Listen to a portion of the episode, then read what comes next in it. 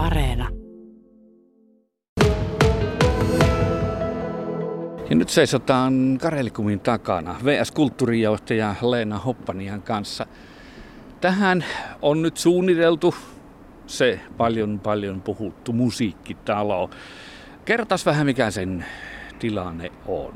Jonkunlainen periaatepäätös valtuustosta taidettiin tehdä. Juu, näin on. Valtuusto teki päätöksen, että, että jos se rakennetaan, niin se rakennetaan todella tähän, tähän kohtaan, mutta päät, varsinainen pää, rakennuspäätös päätettiin jättää sitten seuraavalle valtuustolle, että tällä hetkellä siitä nyt ei hirveän paljon ole sanottavaa, että ennen kuin tuo uusi valtuusto aloittaa, aloittaa työnsä, että, että aikaisintaan varmaan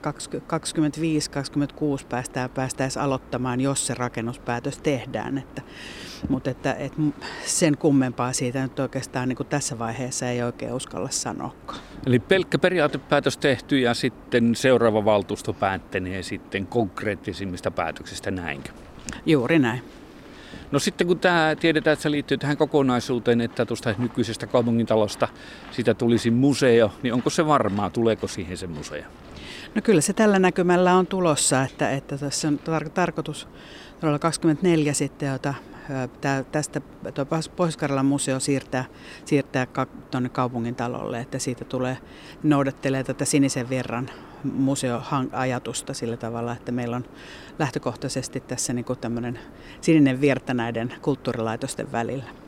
No kuinka konkreettisella tasolla sen suunnittelu on ja miten se etenee? No se etenee nyt myöskin varmasti tuohon seuraavaan valtuustoon, että, että se noudattelee vähän, vähän samantyyppistä ajatusta kuin tämä musiikkitalokin, mutta että se on kyllä hyvin paljon varmemmalla pohjalla sen, sen siirtyminen. No henkilökohtaisesti minkälaisena tuota vaihtoehtoa pidät?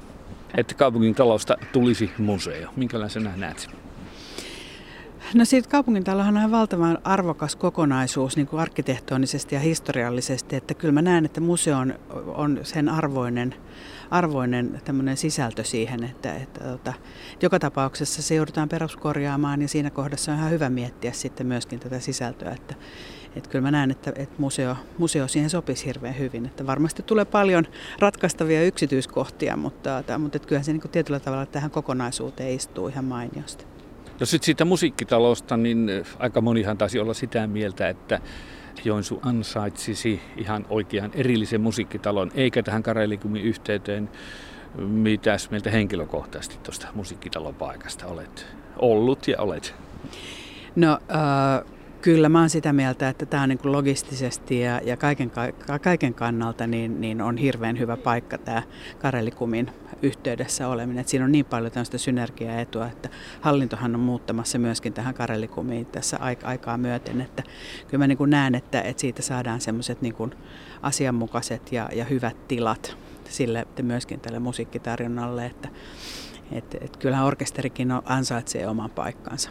Mutta sitten kaksi ja puoli sanaa VS-kulttuurijohtaja Leena Hoppaniasta. Olet nyt kolme kuukautta ollut Sari Kaasisen sijaan. Hän on virkavapaalla. Minkälaista on ollut? Millä mieli Joensuussa? No tämähän on ihan valtavan kiinnostavaa ja valtavan innostavaa ollut koko tämä kolme kuukautta. Ja niin kuin mä tuossa aikaisemminkin sanoin, niin mä en enää tämän kolmen kuukauden jälkeen ihan joka päivä tunne itseäni aivan, aivan tomppeliksi, mutta että et pikkuhiljaa tämä alkaa vähän sujuakin. Mutta, että, ja onhan tämä niin valtavan hieno sillä tavalla myöskin mahdollisuus, kun tämä Kyönsun kulttuuripalvelut pitää sisällään siis kaksi museota, taidemuseon ja, ja sitten maakuntamuseon ja kaupunginorkesterin, kansalaisopiston ja konservatorion konservatorion ja kirjastot, seutukirjastot. Plus, että, että kyllä täytyy sanoa, että ihmiset, jotka siellä työtänsä tekevät myöskin, tekee tämän mun työn helpoksi, koska ne on niin valtavan ammattitaitoisia ja, ja osaavia ihmisiä, että et, et toistaiseksi niin ehkä kuheruskuukausi on vielä parhaimmillaan menossa. Että. Mitä teit ennen tätä? No ennen tätä mä olin, mä olin tuolla tota yhteiskunnallisen vaikuttamisen puolella tuolla tota Espoossa ja Mullahan on sellainen aika niin kuin monimuotoinen työhistoria, että mä, mulla on ollut oma tuotantoyhtiö ja niin kuin siitä tullut yrittäjyyden kokemusta, jonka pohjalta sitten lähdin kehittämään luovaa, luovan talouden ja luovien alojen yritystoimintaa, liiketoimintaa semmoisen Temmin strategiseen kärkihankkeeseen, josta sitten siirryin todella sille yhteiskunnallisen vaikuttamisen puolelle ja, ja tota, nyt sitten tänne, että tämä niin kuin tavallaan kaari on ollut aika, aika luonteva ja hyvin opettavainen. Miltä Joensuu on kaupunkina tuntunut noin muuten? No Joensuu on mulle hirveän tuttu kaupunki sillä tavalla, että mä oon kaikki lapsuuden kesät täällä viettänyt, että meillä on sellainen vanha sukutalo tuossa parinkymmenen kilometrin päässä tästä Joensuun keskustasta. Että tämä on hyvin tuttu, sillä tavalla tuttu paikka, että täällähän ollaan kuin kotona. Mä olin tuossa vuosituhannen alusta, 2000-luvun alussa, niin muutaman vuoden vetämässä sellaista kulttuuriteollisuuden hanketta täällä Joensuussa myöskin, että tämä on myöskin siltä kantilta tuttu kaupunki ja paljon tuttuja tekijöitä ja että täytyy sanoa, että aurinko paistaa sisäisesti ja ulkoisesti. puhutaan sellaisesta asiasta kuin kulttuurin unelma vuodesta. Leena Hoppani ja rautan vähän, mitä se tarkoittaa?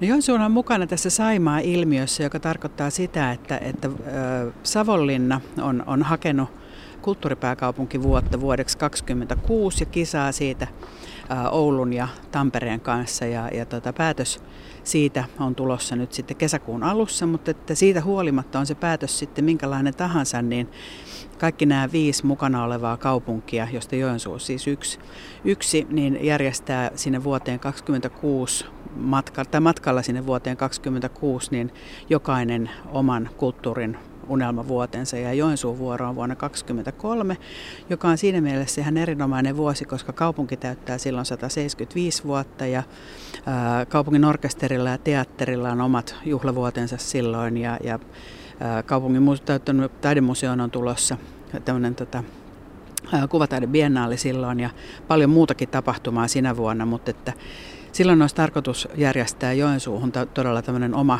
oma iso kulttuurin ulostulonsa.